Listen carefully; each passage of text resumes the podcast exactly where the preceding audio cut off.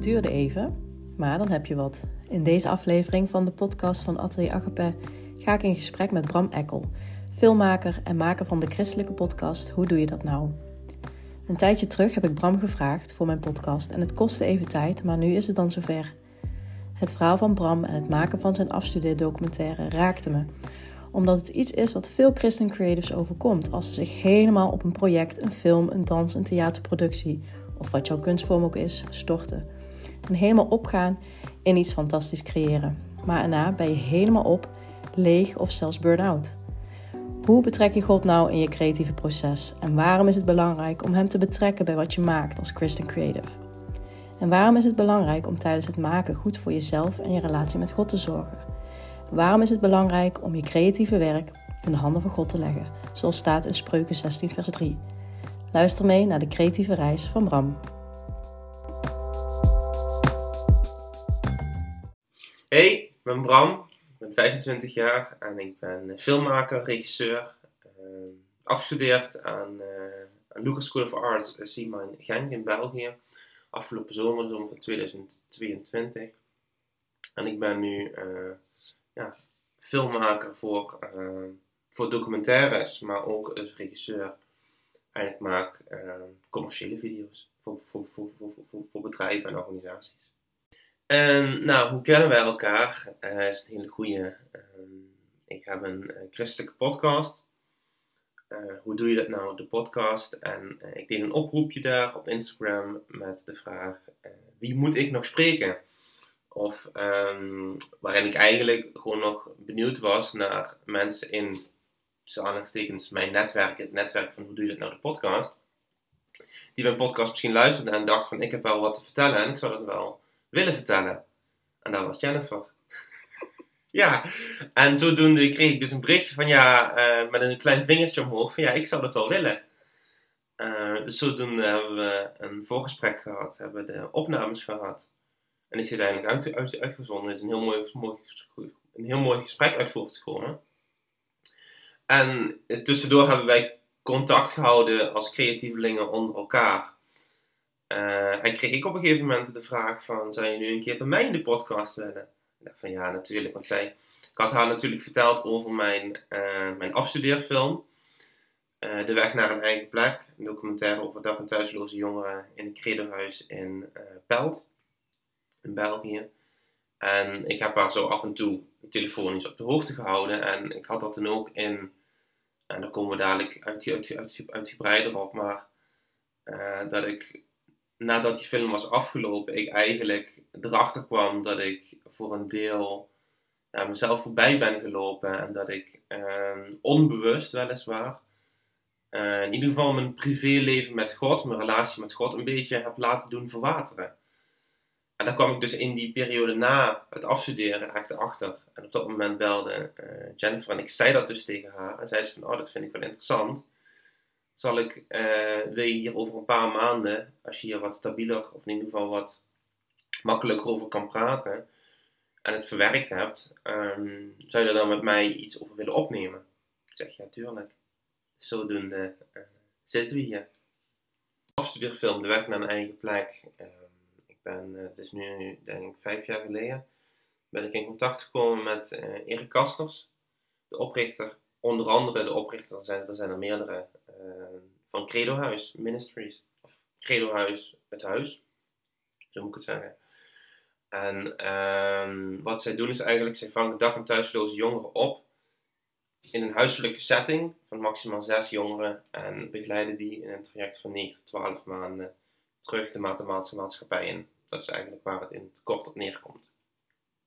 Ik vond het heel interessant en mij leek het toen in het begin heel erg tof om uh, gewoon, ik had totaal geen idee, maar gewoon om een half jaar in zo'n huis met een camera rond te lopen. Niet weten hoe, wat, wat dat voor gevolgen zou hebben voor mij, voor de jongeren. Uh, maar gewoon om het proces te zien van verslaafd aan de alcohol, aan de drugs, uh, depressie, zelfmoordneigingen, alles erop en eraan, tot een ja, nieuw mens, ik het dan zo, of in ieder geval een veranderd mens. Om dat proces in film vast te leggen. En eh, dat moest toen even op de planken, want ik had toen ik met die man, met Erik dus sprak, had, ik daar niet de ruimte en de tijd voor, omdat ik nog uh, andere filmopdrachten had vanuit de opleiding dan. Dus ik kon die film nog niet maken. En toen ik in mijn master, uh, toen ik met mijn master begon, dat was in de zomer van 2020, toen ben ik dat gaan oppakken. Toen ben ik dat gaan, gaan polsen. Kan het nog steeds? Is dat nog steeds mogelijk?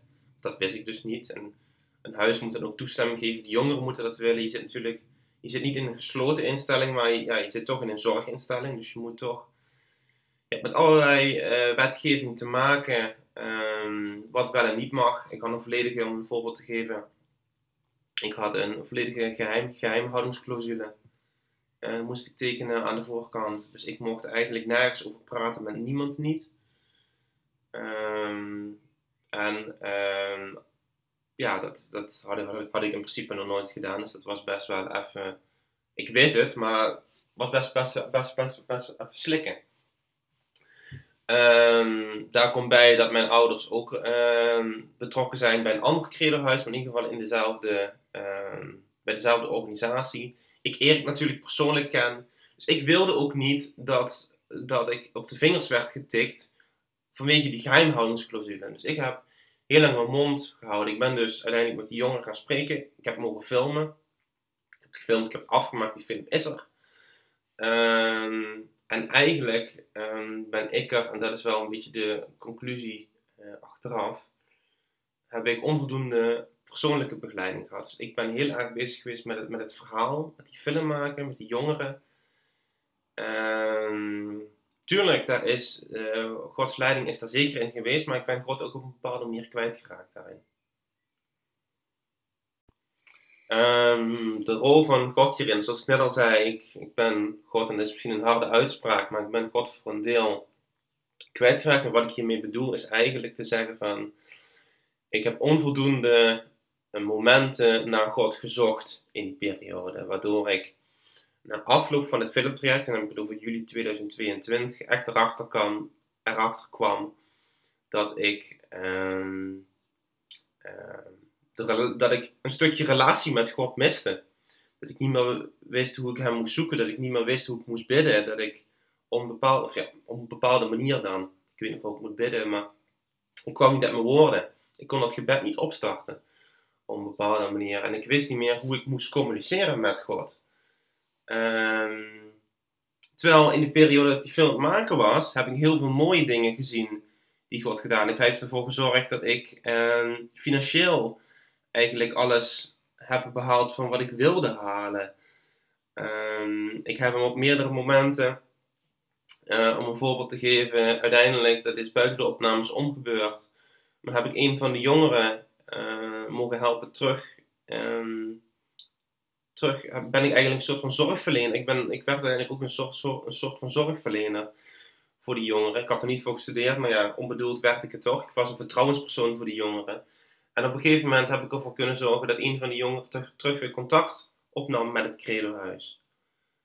Um, is allemaal niet op camera, heeft het niet gestaan. Het is, is nergens uh, in de media verschenen, maar dat zijn wel de momenten die je dan bijblijft. Waarvan je dan ook denkt, blijkbaar heeft, had God hier ook een, of zo voelde dat tenminste voor mij. Blijkbaar was ik dus nodig als vertrouwenspersoon, heeft God mij gebruikt om die jongen terug in contact te brengen met het, met, met, met het, credohuis. Uh, met de begeleiders daar. En weet je, dat zijn ook momenten die je dan wel bijblijven.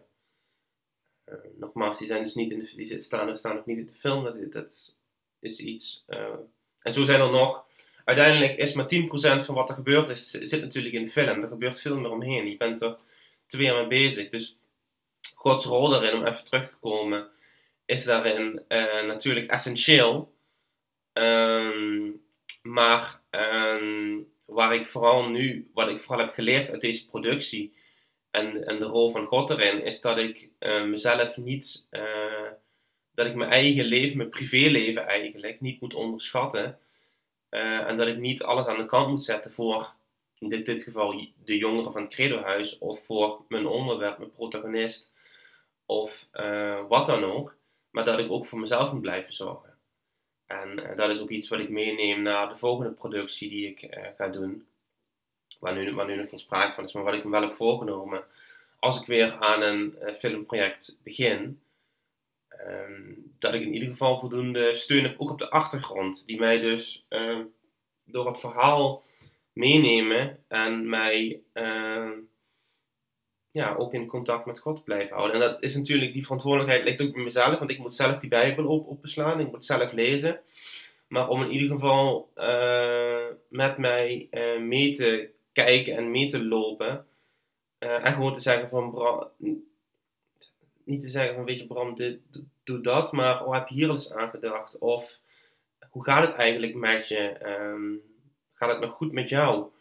Um, en dat zat natuurlijk ook in, in dat zat natuurlijk, had natuurlijk ook te maken met het feit dat ik bij Credohuis had ik een geheimhoudingsverklaring. Dus ik mag ook niet heel veel zeggen.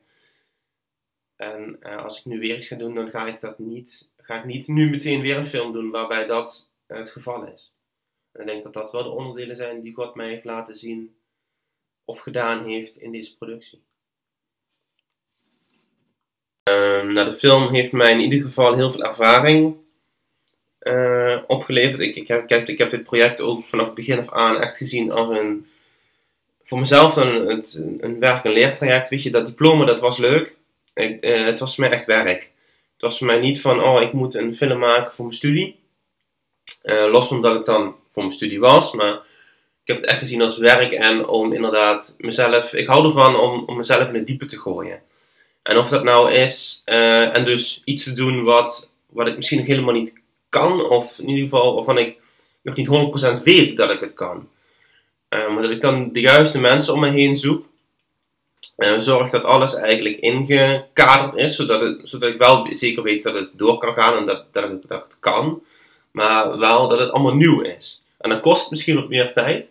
En dan uh, levert dat soms wat moeilijke momenten op.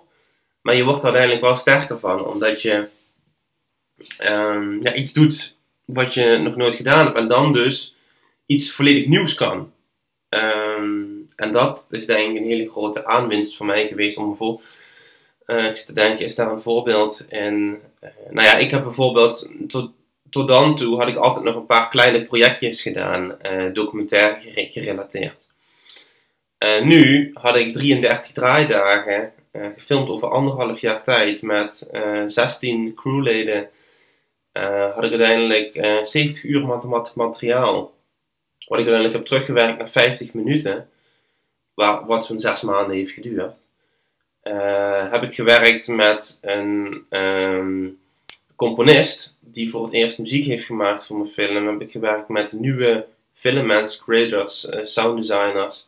Dat had ik tot dusver eigenlijk nog nooit gedaan. En, dat, en ik heb het nu heel, heel, heel erg over film natuurlijk, maar dat kan op ieder creatief aspect kun je dat natuurlijk zo zien. Dat je steeds dat je, iets, dat je jezelf in het diepe gooit. En, en nu, nu ik dus afgestudeerd ben, kan ik dus makkelijker, uh, heb ik dus sneller begrip, begrip en uh, hoe ik zo'n project moet aanpakken en hoe ik zoiets moet opzetten. En nog kies ik er dan voor om, um, um, om met andere creatievelingen te samenwerken, om er uiteindelijk een beter project van te maken. En kies ik er ook weer voor om iets nieuws te doen in dat project.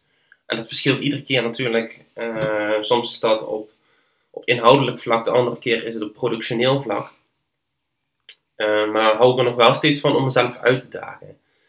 Uh, wat heeft me dan gebracht op geestelijk vlak? Nou ja, zoals ik net al zei, um, zat ik in die periode na, nadat de film af was niet helemaal lekker in mijn vel. En ben ik daar vooral op een manier uitgekomen Um, dus dat ik nu weet dat ik ook op persoonlijk vlak de juiste begeleiding moet zoeken. En niet alleen dat ik een filmcoach heb die mij vertelt wat er nog niet goed is aan de film, of wat er beter kan.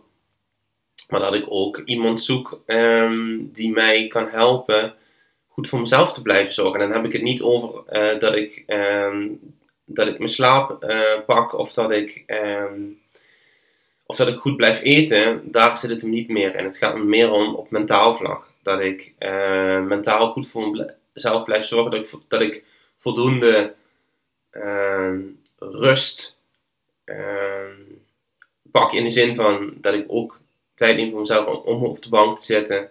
om uh, zelf even tv te kijken, bij wijze van spreken, om zelf gewoon even af te kunnen schakelen. En dat ik niet 24-7 alleen maar doorga. Um, en dat deed ik. In combinatie met andere projecten ben ik uh, in die twee jaar eigenlijk 24-7 voor een groot deel echt doorgegaan. Dus ik deed wel meer dan alleen die film, maar dat maakte dus wel dat ik 24-7 bijna bezig was. En dat erken ik nu dat dat niet goed is geweest. Dat, dat, uh, dat, dat, is, dat is echt een leerpunt geweest, ook op geestelijk vlak. Dat dat niet the way to go is om, om nog een keer mee te willen maken. Wat ik in, uh, in de algemene zin met mijn films wil bereiken, is uiteindelijk een soort uh, maatschappelijk debat, of in ieder geval het gesprek doen laten starten. En mensen laten nadenken over een bepaald onderwerp. En of dat nu is uh, over, over dus dag- en thuisloze jongeren, of dat dat is over. Uh, ik heb een, in het verleden een, een documentaire gemaakt over een artiest die ik volg en dan laat zien hoe ze op een bepaald podium komt te staan. Weet dan kun je daar mensen. Het, het, het, iedere film heeft natuurlijk zijn andere karak karakteristieken. En ik merk wel dat ik steeds meer het maatschappelijke debat wil uh, een, beetje, een beetje wat, en dat en zeg ik niet dat zij uh, alles goed doen, maar wat bijvoorbeeld Boos ook doet, Boos van Wie en Vara, uh, Tim Hofman, die gewoon ook het maatschappelijke debat met goed journalistiek werk, het maatschappelijke debat gewoon probeert op te, op te zetten en aan te, te, te doen starten. En ik denk, ik, ik, zit, ik zit daar ook wel een beetje in, om gewoon inderdaad, niet om mensen te kwetsen, niet om mensen um, uh, voor schut te zetten. Maar wel, en om niet, niet per se om altijd kritisch te willen zijn, iets wat Boos dus wel altijd doet, maar gewoon om een verhaal te vertellen over de gewone mens. Over, uh, over iemand uh, van zijn geloofsleven, om iemand, um, om dat dus inderdaad gewoon te bereiken. En dan dus anderen vooral te doen laten inspireren om ofwel hetzelfde te doen, ofwel ook gewoon op zoek te gaan naar wie hij of zij mag zijn in deze maatschappij, met, samen met, met, met, met, God. Uh, dat is een beetje um, wat ik met mijn films wil uh, creëren. En wat, hoe zou je dat kunnen doen? Ik, voor mij werkt het gewoon om, om, om het letterlijk te doen. Om als ik een idee heb, er natuurlijk wel goed over na te denken. Maar niet uh, tot in het oneindige erover te gaan nadenken en erover bidden. Zou dit wel iets voor mij zijn. Maar om op een gegeven moment gewoon een punt te pakken en gewoon eraan te starten. Of in ieder geval de opzet er mee te gaan doen als creatieveling. Kijk, je kunt natuurlijk, uh, ik heb een keer een filmplan geschreven om uh, naar het buitenland te gaan en daar in een, um, dat, was, dat was in Indonesië, om daar een film te gaan maken. Nou, ik, ik zet dat op, ik ben er een maand mee bezig en ik merk gewoon dat het, dat het niks wordt. Of dat het in ieder geval gewoon, um, dat er geen follow-up in komt. En dan, en dan laat ik het ook los. En dan, en dan denk ik van oké, okay, dan, dan heeft gewoon een ander plan voor dit moment. Maar dan heb ik het wel geprobeerd. En, dan heb ik, en ik, ik kan soms een beetje, ik word soms een beetje moe of um, ik, ik, ik begrijp dat niet zo goed. Als mensen uh, blijven zeggen van ja, ik ga ervoor bidden, ik ga ervoor bidden, ik ga ervoor bidden. Je mag er altijd voor bidden, daar is niks mis mee. Maar uh, om het dan, um, om dat in, het oneindige te blijven doen en dus niet dat potentieel, dat talent wat in je zit, in ieder geval het een kans te geven. En in ieder geval te kijken of God er iets mee wil gaan doen. En het eigenlijk gewoon niet eens te willen proberen. Terwijl ik denk van juist als je het gewoon pro probeert, er een start aan maakt. En God heeft er echt een plan mee. Dan gaat hij ook zo, gaat hij ook gewoon ja, providen voor een, uh, voor een plan achter dat plan, achter die actie, dat project. Uh, dat schilderij, uh, die film, die, dat, dat, dat, dat liedje, welke kunstvorm je dan ook, of welke creatieve uiting je dan ook wil doen. hij gaat er dan wel voor zorgen dat het, dat het op zijn plek valt. Maar ik zou wel zeggen van, geef het gewoon een kans. En dan, ehm, dan komt het vanzelf wel ja, op zijn poortjes terecht. Of dat nou of dat dan dus is dat het een succes is, of dat je toch nog moet gaan brainstormen naar een andere vorm moet omgieten. Uh, uiteindelijk uh, zou God je daar wel in leiden, denk ik. Net, net, net, net zoals dat hij dat bij mij doet, met mijn, met, met mijn, mijn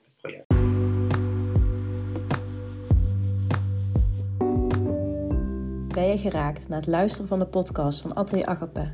En wil je ook God actief betrekken in jouw kunstvorm, je art business, je coachpraktijk of je bediening? Wil jij op een nieuwe manier leren creëren samen met Hem?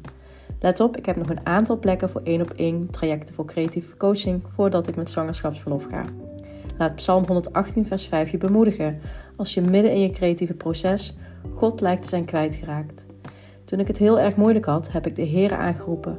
Hij heeft mij geantwoord en mij bevrijd. Ik kon het allemaal weer aan. Stuur me een mail via info.atelieragape.nl en laten we beginnen.